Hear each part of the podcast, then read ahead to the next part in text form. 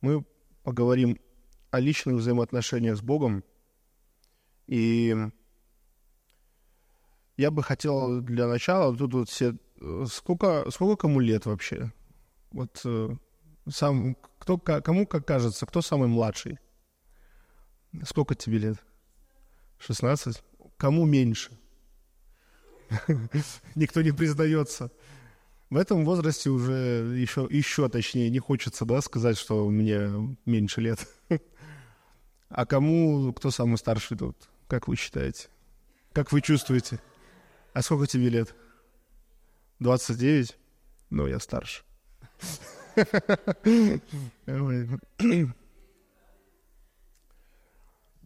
Но вы знаете, что то, о чем мы сейчас здесь будем говорить, на самом деле это самое важное, самое важное вообще в жизни.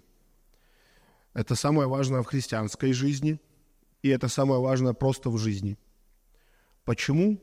Потому что в Деяниях 17 главы, в 26 стихе написано, что от одной крови Господь произвел весь род человеческий и насадил всех по всему лицу земли. Вот мы с вами здесь сегодня встретились. Почему?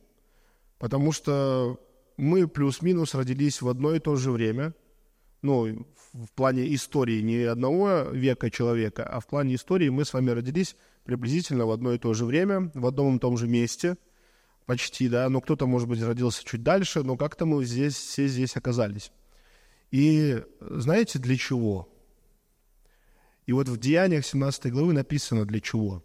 Чтобы мы искали Бога, не ощутим ли и не найдем ли – хотя он и недалеко от каждого из нас.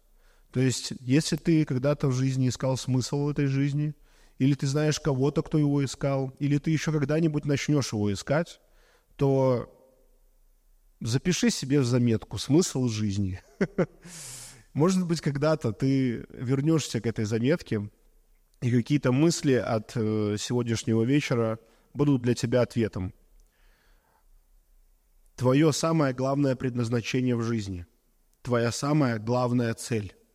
И тебе, может быть, сейчас покажется, я просто пришел на Big Flat, неужели сейчас мне дадут ответ на такой глобальный вопрос в моей жизни?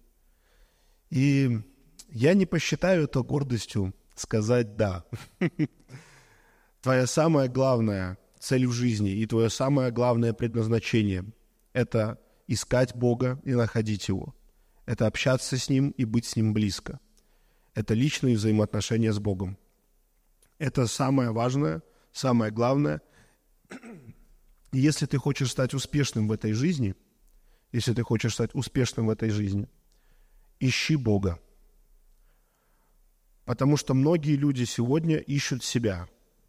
Очень многие люди сегодня, они ищут, э, что у них хорошо получается, они ищут, что у них хорошо получится – они ищут, где они заработают много денег. Но ища себя, тяжело найти себя, потому что ты снизу. Но когда ты ищешь Бога, ты поднимаешься на Его высоту. И с высоты всегда виднее. И с высоты Он тебе начинает показывать, куда тебе двигаться. С высоты Он тебе начинает открывать самого себя. Потому что правда в том, что даже сами себя мы не знаем – мы очень хорошо знаем, как бы нам хотелось себя видеть, кем бы нам бы хотелось себя видеть. Нам бы очень, мы знаем даже, может быть, как бы нам хотелось себя повести в определенных ситуациях критических, или как бы нам хотелось ну, вести себя, как бы нам хотелось выглядеть. Но кто мы на самом деле, ты можешь узнать только в Божьем присутствии. Потому что именно Он тебя сотворил, именно Он тебя знает. Сегодня очень много людей, которые теряют свою идентичность, можно так сказать, за хайповыми темами. Ну, например, сейчас разве модно быть, э, ну, я не знаю, воспитателем в детском саду? Модно. Но, понимаете, если ты узнаешь в Божьем присутствии, кто ты, ты будешь самым счастливым, независимо от того, хайповая эта тема или нет. Ты будешь самым успешным, потому что ты будешь реализовываться. И то, что в тебя заложил Бог, будет высвобождаться и служить другим людям. И от этого ты будешь счастлив. Иногда на этом пути есть много денег. Иногда на этом пути нет вообще денег. Иногда, ну, по-разному все может складываться. Но счастье не всегда зависит от денег. Конечно, как один, ну, еврейская поговорка, знаете, э, как говорит про деньги. Они говорят, не так хорошо с деньгами, как без них плохо. То есть, когда они есть, это, ну, всего лишь деньги. А когда их нет, это ты думаешь, ну, тебе легко сказать, что это всего лишь деньги. Вот, но возвращаемся к теме, что твой успех и сам ты, ты можешь себя найти в его присутствии. Я бы хотел поговорить сегодня, до скольки у нас, я просто, где Илья? 15 минут, да? Угу, до 15 минут, понял? Эм, я бы хотел сказать не очень глубоко про все, но про одну глубоко составляющую, э, всего будет их пять, составляющих личных взаимоотношений с Богом. И если вы вдруг решите погрузиться в эту тему, то, скорее всего, вы можете найти еще какие-то пункты, и это будет для вас ну, лич, личное какое-то откровение. Но я бы хотел, чтобы у нас осталось, если вдруг вы что-то там помечаете, да, Почему я советую тоже помечать что-то в заметках? Потому что, если у вас есть Библия еще, копируйте места Писания, Ctrl-C, да, только на телефоне, и вставляйте их в заметки, и пишите тезисы какие-то, свои мысли, мои мысли, может быть. Почему это лучше сделать? Потому что у вас 100% останется больше, гораздо больше с вами, даже если вы никогда в жизни потом не откроете эту заметку. И даже если вы ее когда-то удалите потом, просто потому что будете чистить телефон – и подумать, а, ерунда какая-то. Вот. То есть у вас в целом останется гораздо больше. И почему нам важно внимательно относиться к этому? Потому что когда-нибудь ты можешь оказаться в ситуации, в которой Дух Святой тебе напомнит что-то. И, возможно, это будет что-то из этой заметки. Вот. Поэтому лучше что-нибудь да запиши. Итак, первая составляющая личных взаимоотношений с Богом, как и в целом любых взаимоотношений, это общение – Сложно себе представить какие-то взаимоотношения без общения. Люди даже, которые не могут общаться, которые, ну, глухонемые, даже они придумали, как общаться. Потому что без общения невозможно. Если есть общение, люб, ну, отношения развиваются. Если нет общения, они точно развиваться не будут. Это самый основополагающий и самый первый фактор – того, что у тебя вообще, возможно, с кем-то будут глубокие, близкие взаимоотношения. Все начинается с общения. Не все им заканчивается, и мы об этом поговорим позже. Но сейчас я бы хотел, и это тот пункт, на котором я бы остановился более подробно, и, может быть, даже вот приблизительно минут 15 или, может, чуть меньше я бы взял чисто на этот пункт, а остальные четыре мы бы пробежались чуть-чуть быстрее. Потому что именно с этого пункта все и начинается – Евреям 10 глава, с 14 по 23 стих. Там написано сложные слова, достаточно много сложных слов. Вот, и мы с вами попробуем немножко останавливаться. Вы знаете, самый главный секрет чтения Библии? Не торопись. Потому что, когда ты сильно торопишься, ты можешь через две главы понять, что ты вообще не помнишь, что написано, ну, что ты только что прочитал. Да, поэтому лучше читай медленно и больше размышляй, думай. Итак, Евреям 10 глава с 14 по 23 стих. Там написано, «Ибо одним приношением навсегда сделал совершенными освящаемых». А, синодальные слова, но мы с вами все освящаемые. Нас одни, однажды, когда мы приняли Иисуса Христа, а, если вдруг здесь не все приняли Иисуса Христа, ничего страшного, не чувствую себя изгоем. Если все приняли Иисуса Христа, не осуждайте того, кто не принял еще пока что, то мы с вами становимся освящаемыми, которых Иисус освящает. О сем свидетельствует нам и Дух Святый, потому что сказано – вот завет, который завещаю им после тех дней, говорит Господь. Вложу законы мои в сердца их, и в мыслях их напишу их. и грехов их и беззаконий их не воспомяну более». Это послание к евреям, предположительно апостола Павла, и он здесь цитирует вот это вот, если вы вдруг читаете, то это написано в кавычках. Это цитата из Иеремии 31 главы. Это когда-то сказал пророк. Пророк сказал это как голос Бога.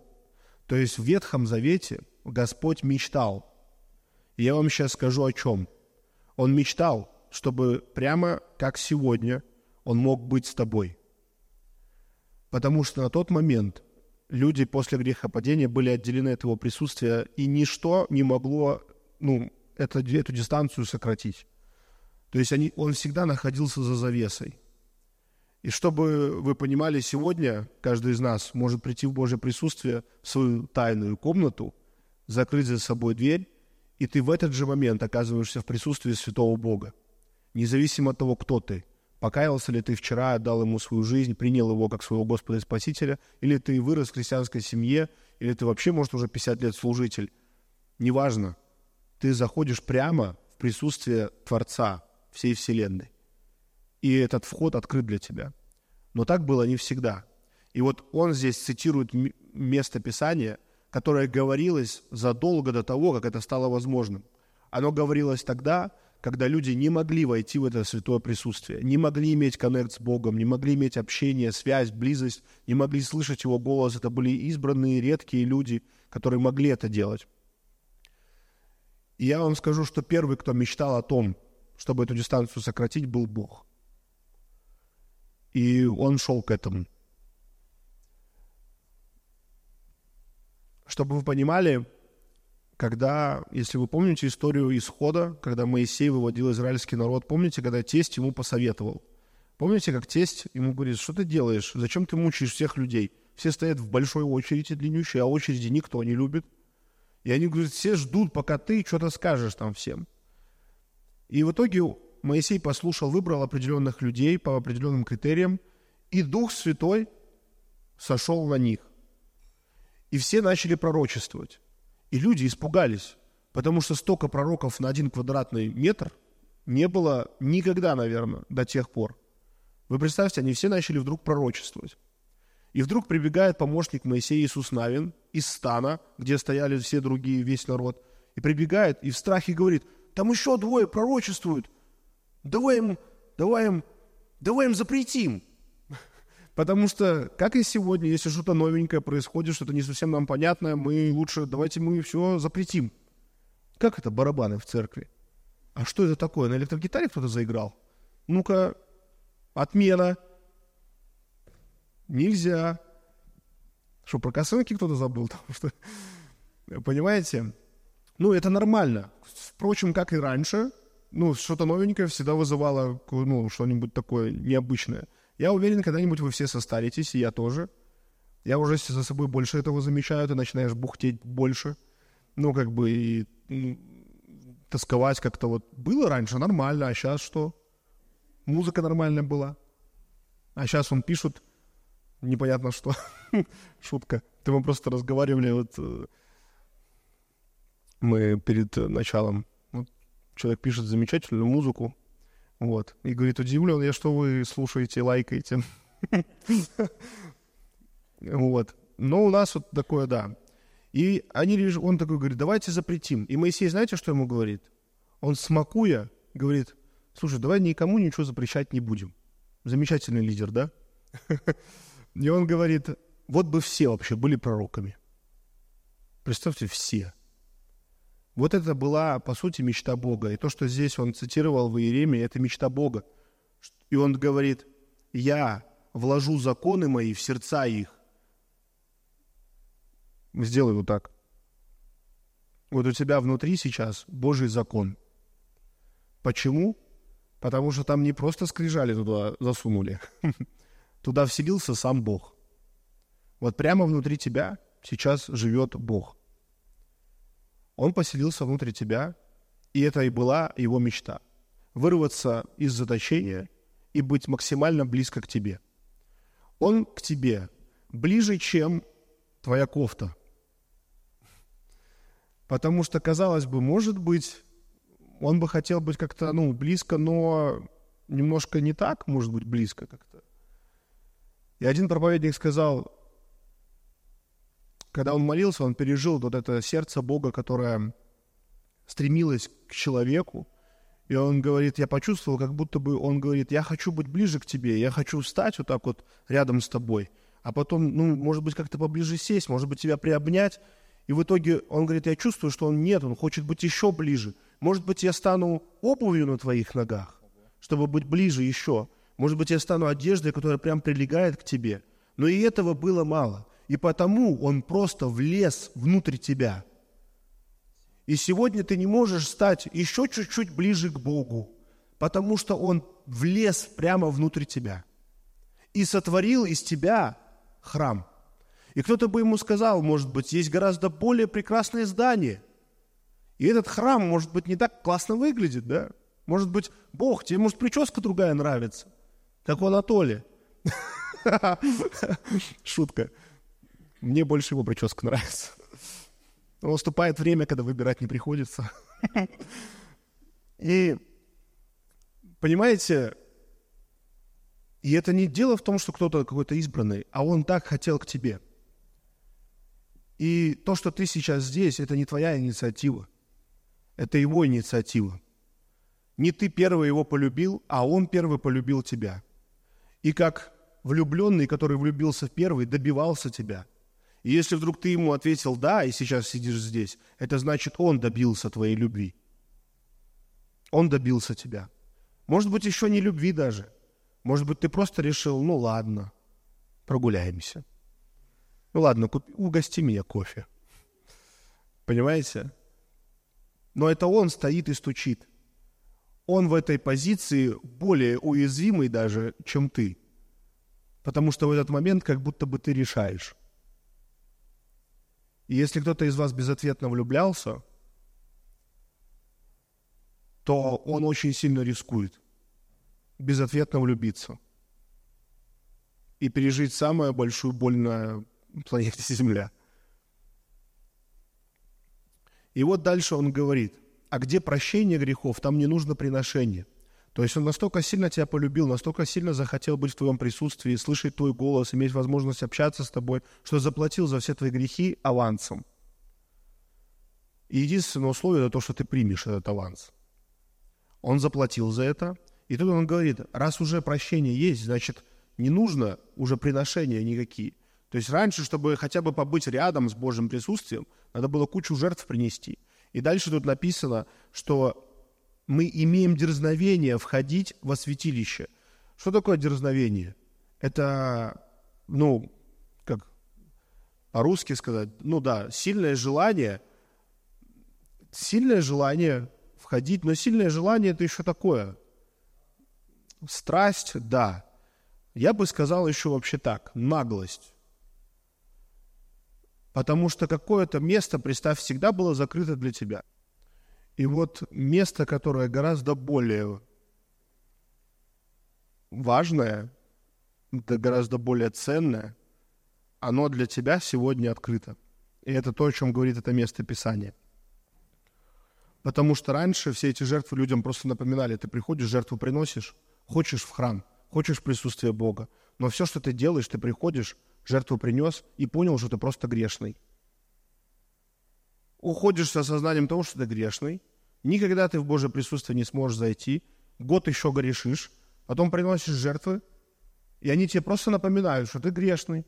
Не забывай, помни, что было позавчера и вчера и, и там. Вот за кого ты принес этого голубя там. Или далеко было идти, деньги поменял, принес деньги деньгами. Понимаете? И вот теперь вдруг это открыто. То есть присутствие Божье, президентский дворец закрыт, а Божье присутствие открыто. И он говорит, имеем дерзновение входить туда. И вот это то, за что была заплачена цена. Все, что сделал Иисус, по сути, он убрал все преграды и открыл тебе дверь в это святое присутствие. И сделал для себя возможным быть в твоем присутствии. Потому что, как тоже один проповедник говорил, он говорит, я Бог как будто бы сидел вот в этом святом святых, в этом шатре, в этой палатке, и слышал, как его любимые люди ходят вот тут, совсем рядом. Но никак он не может быть вместе с ними там. Он здесь, потому что его святое присутствие уничтожит их сразу. И он не может быть там вместе с ними. И он добился того, чтобы иметь возможность быть в твоем присутствии. И иногда мы с вами имеем неосторожность достаточно низко оценить то, что нам подарено. И нам кажется, вот президентский дворец, такая важная вещь, да, президентом, наверное, нельзя туда. Просто так не зайдешь. А Божье присутствие для тебя открыто. И ты думаешь, а надо ли мне туда? Или, может быть, лента в ТикТоке интереснее? И я сейчас не тебя пытаюсь осудить, я про себя тоже говорю. Я тоже в ТикТоке сижу иногда. И дальше, что нам надо делать? Нам надо входить в это святое присутствие и иметь общение с Ним. Как это делать? То есть тебе надо понять, что Он хочет быть с тобой. Потому что иногда ты приходишь в тайную комнату, и что-то, и, и, и, ты говоришь, Господи, я хочу быть твоим, посети меня. Господь, приди. Потому что если ты хоть когда-то однажды переживал его присутствие, ты захочешь этого опять. И может быть ты два месяца не молился, три месяца не молился, но в какой-то момент ты подумаешь, пойду помолюсь. И вот ты приходишь и говоришь, Господи, посети меня. И знай в своем сердце, что Он уже там. Я уже на Бигфлате как-то делился этой историей, но, возможно, вы, ну, кто-то из вас не слышал ее, потому что люди меняются. Я расскажу, однажды я встал рано утром на молитву, и у меня был, ну, как бы, обычное такое время молитвенное было рано утром, перед всеми делами. И вот я встал, и, знаете, у меня такое осознание и чувство, что я такой вот весь молодец. Знаете, плачу жертву, молюсь. Встал раньше, тяжело мне было, смотрю в окно, еще окна даже у людей не горят, у соседних домов, еще на работу даже люди не поставляют. думаю, а я вот тут молюсь. Что-то говорю Богу, а у меня такое чувство, что молитва выше потолка не идет вообще.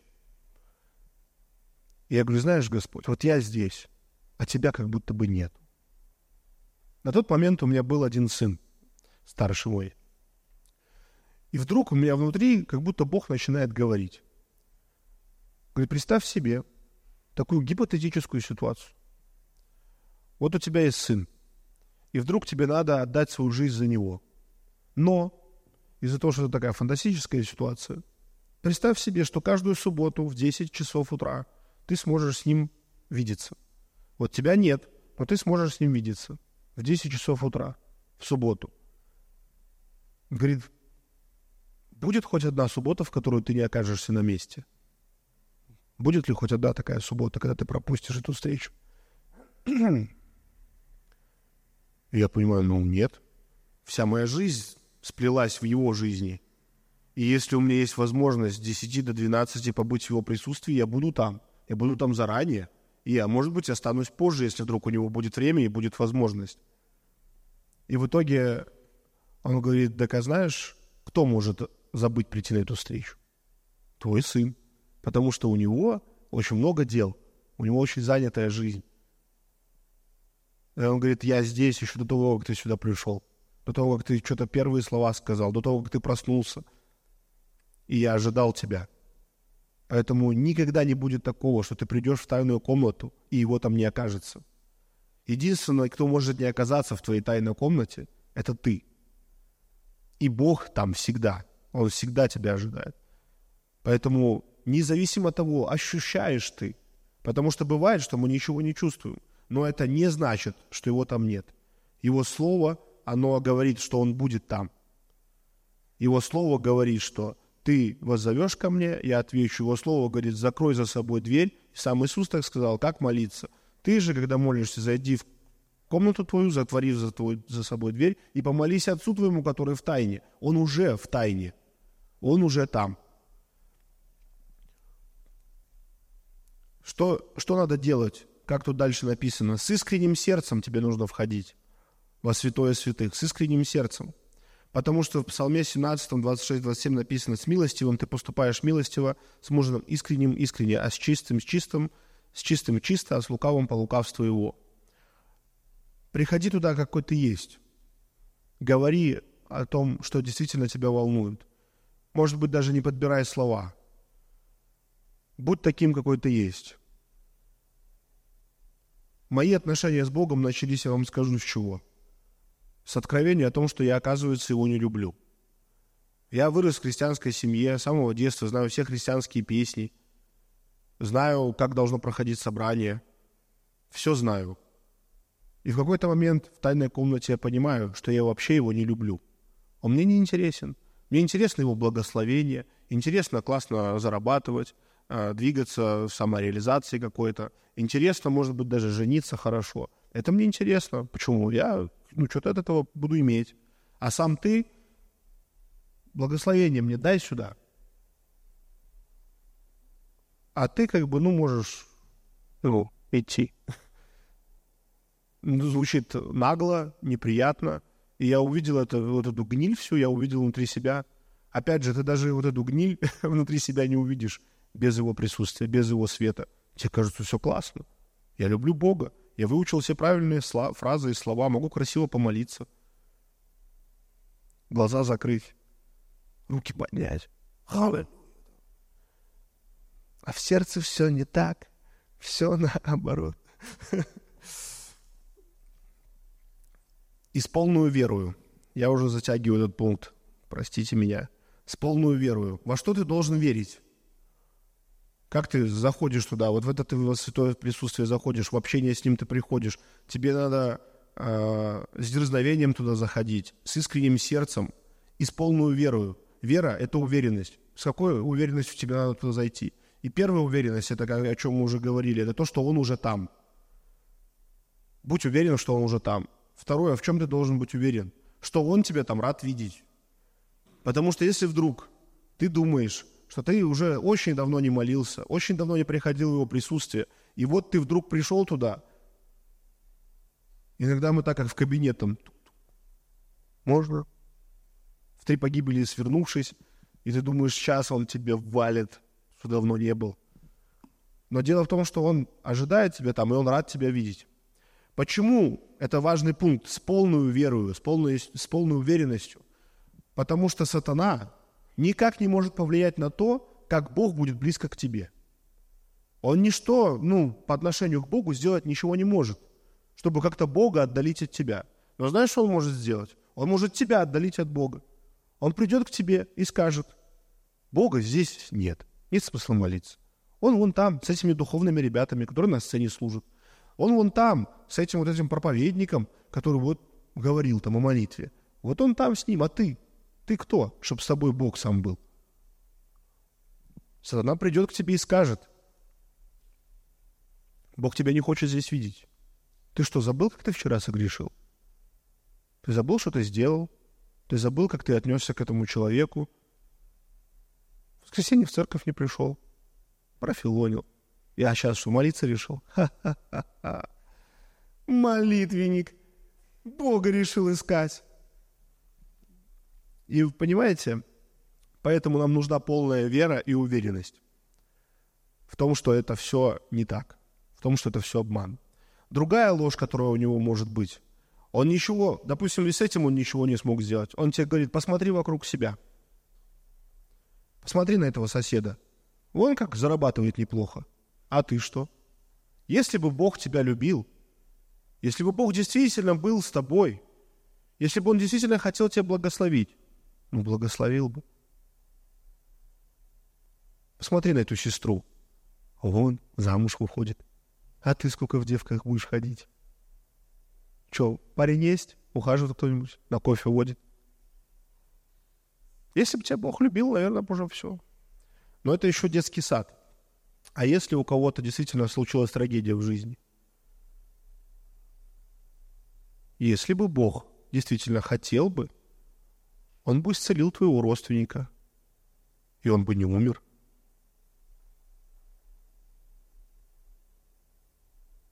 И когда ты начинаешь верить этой лжи, ты не хочешь сам идти в его присутствие. И Бог точно так же здесь, Бог точно так же к тебе расположен, и у него есть ответы на твои самые неприятные вопросы. Но ты туда не пойдешь, потому что ты поверил лжи. А дьявол никогда ничего не делает по-новому. Он, как и Еве, сказал, а правду ли сказал Бог? И вот это сомнение, вот этот неправильный вопрос, неправильные вопросы нас приводят к неправильным ответам.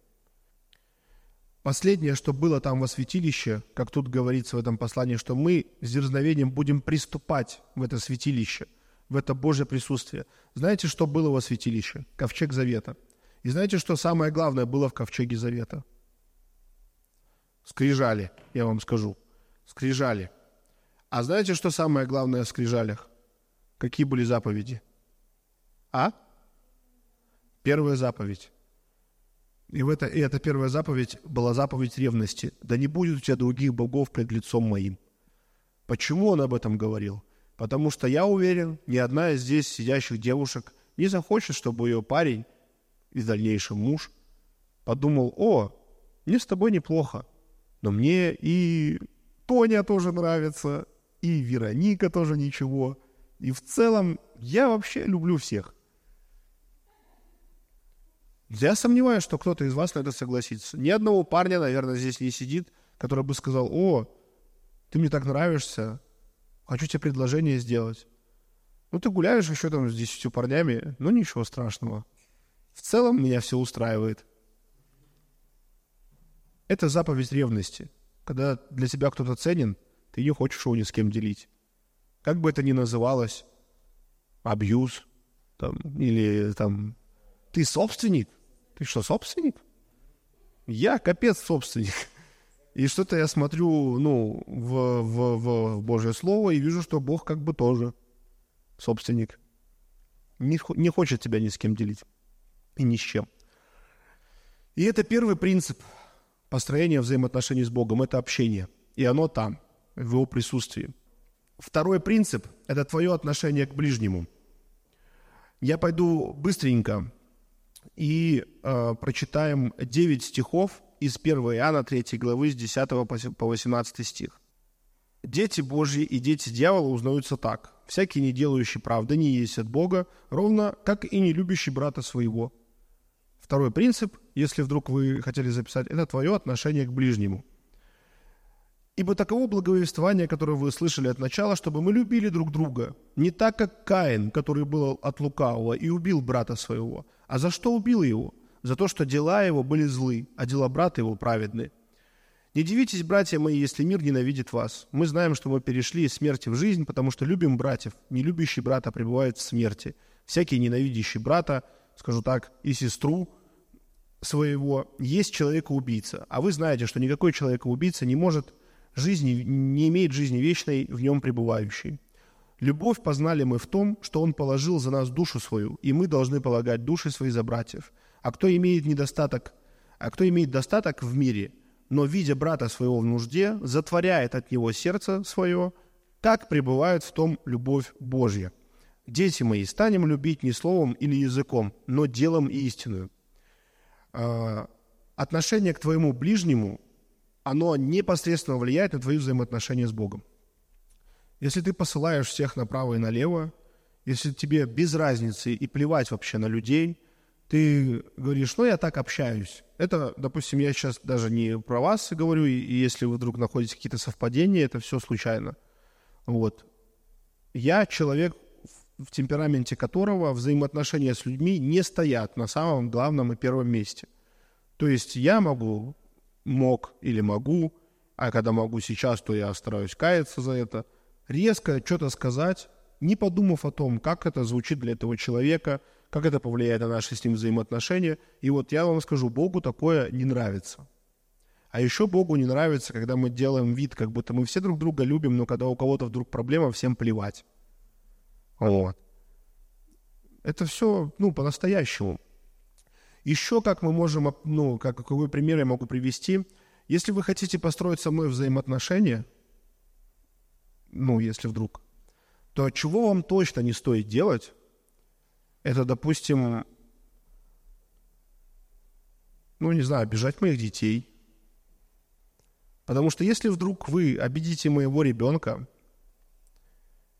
вы меня простите, но у нас с вами ничего не получится.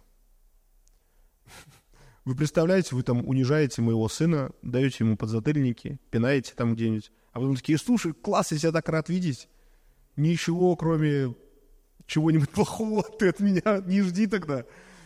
Но мы иногда думаем, что мы плохо отнесемся к нашему брату, но в молитву мы приходим и «Господь, я так тебя люблю, мне так нравится в твоем присутствии». И в этот момент у Бога просто... Потому что это, ну, пойди прежде, реши там вопросик свой, и потом приходи сюда. Пойди примирись с братом, да? Помните такие места Писания тоже? Пойди примирись сначала с братом, а потом приходи, жертву приноси. Потом приходи в общение со мной. И это нас мотивирует быстро решать этот вопрос. Быстро просить прощения, быстро каяться, исправляться. Они думают, все нормально, все нормально. Это, ну, я такой человек, принимай меня таким, какой я есть. Если ты хочешь быть близко с Богом, изменяйся. Становись лучше, добрее. Будь как Он. Третий пункт. Третье, как тут было написано про брата, люби, как там мы последний стих прочитали? Не языком и словом только, да, а делом. То есть показывай свою любовь делом. И вот третий принцип взаимоотношений с Богом – это твое отношение к Его призванию. Если ты думаешь, что ты в тайной комнате такой там, о, Господь, я так, я так рад быть в твоем присутствии, я просто я веду прославление, и я так кайфую, о, сошло, сошла его слава. И мне так хорошо, мое сердце, ну, потом тебе Господь говорит, слушай, Толя, я хочу, чтобы ты вообще вот, ну, занялся вот этим. А я такой, о, мне Говори ко мне, Боже. И он скажет тебе еще несколько раз. Но рассчитывать на то, что вы так близки, когда ты игнорируешь абсолютно его желания, его мнение, его взгляды. Не рассказывай мне сказки, что ты с ним близок тогда. Если Господь призывает тебя к чему-то, а ты плевать хотел на его слово и призыв, у тебя нет никакой близости с ним. И близость всегда идет через посвящение. Начинается все с общения, о чем мы с вами сказали. И почему я уделил этому слишком много времени – потому что сперва я со своей женой ходил просто по улице гулял. Но приходит момент, когда ты готов на все ради нее. И все начинается с чего-то и развивается. Но если бы в какой-то момент я решил, что я не буду делать предложение, а если вы вдруг думали когда-нибудь об этом, чисто меркантильно и чисто вот по-человечески, по-плотски, ни одному мужику не выгодно заводить семью. Но знаешь, почему там все оказываются? Потому что ты влюбляешься настолько, что ты готов на все. И вот мотив того, что Бог хочет быть в твоем присутствии, это тоже не потому, что у него был долг. Блин, как я так вот, ну, тысячелетия проходит, и он такой ходит, думает, как же все исправить-то? Это же моя ответственность, я же Бог всех создал. Что-то надо делать. Так, кто пойдет? Дух Святой, ты пойдешь или, или Иисус отправим? Ну, я не знаю, как там, конечно, ну, я аккуратно не богохульствую. Но, смотрите, он, его мотив была любовь. Не чувство долга, ответственности или общественного мнения, а как обо мне подумают. Что-то я как-то все вот создал, и как-то все как-то, ну, видите, не очень работает но он и потому что любит это сделал. И вот если ты хочешь с ним построить близкие взаимоотношения, настанет момент, когда он тебе что-то скажет, и вот тут будет все определяться. Это просто бла-бла-бла было, все, на сцене или в твоей тайной комнате, потому что красноречивые мы все. Какие у нас песни? Вы только послушайте наши песни, мы все за собой велики, ты меня там веди, быть хочу с тобой там, где ты, там, до самого края земли, там вообще все что угодно. Мне ничего не надо, и денег мне не надо, ничего не надо. Потом тебе Господь шепчет, может быть, не айтишником? Такой, чур меня, сатана, айтишник я, имею откровение. Может быть, не в Польшу, не в Америку, может быть, в Беларуси тебя, я вижу. Тихо, тихо. Господь ведет меня в Польшу. Я чувствую, я ощущаю этот призыв. Да. Четвертое, последнее, я скажу, а пятое я вам уже не скажу, простите меня. Отношение к его церкви. Если ты думаешь, что у тебя близкие взаимоотношения с Богом, и ты плохо говоришь про его церковь, я тебя разочарую. Знаешь почему? Потому что если бы ко мне на свадьбе пришел какой-нибудь мой самый закадычный друг и сказал бы, слушай, ты такой красавчик вообще, братишка, такой костюм классный, туфли, ты видел свои туфли вообще? Ву, я так за тебя рад. Единственный, говорит, минус, конечно. Кто это рядом с тобой тут? Мог бы кого-нибудь получше себе подобрать. Мне кажется, любви нет. Вам ничего не напоминает, да? Какая-то не очень она у тебя.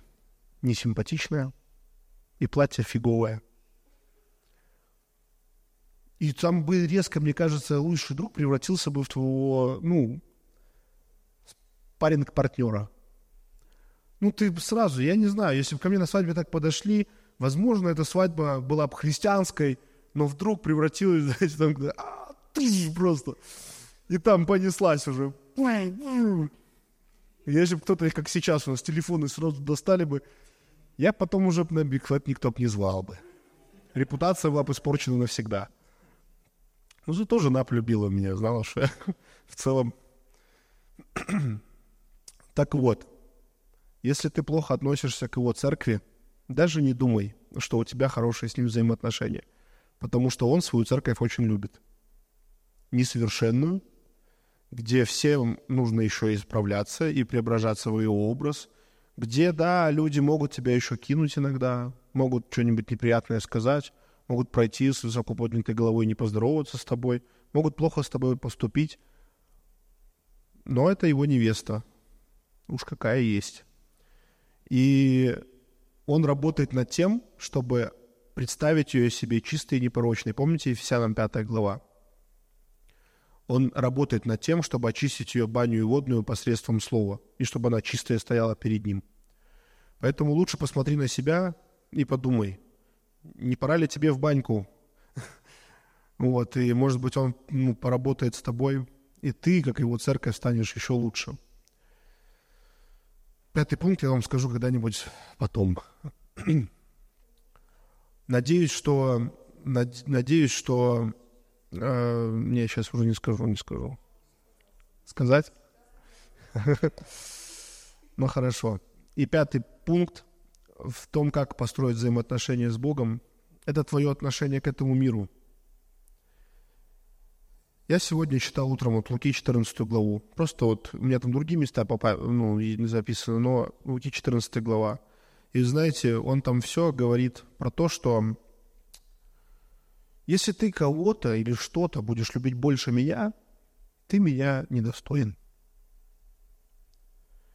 И вот если ты что-то будешь в этом мире любить больше его, Слушай, я, наверное, не буду браться и сказать тебе, что ты потерял спасение, и ты больше никогда не с Богом. Э, надо глубоко разбираться, что такое головня из огня, и как этому спасаться вот таким образом, да, если кто-то не хочет посвящать себя Иисусу. Думаю, это самая будет ужасная жизнь христианская, если ты не будешь его на самом деле любить, а будешь просто как-то пытаться не попасть в ад. Вот. Но если ты полюбишь этот мир больше, чем его, и будешь стесняться в этом мире его, будешь стесняться, а не гордиться им, почему ты можешь им не гордиться? Потому что ты не знаешь его.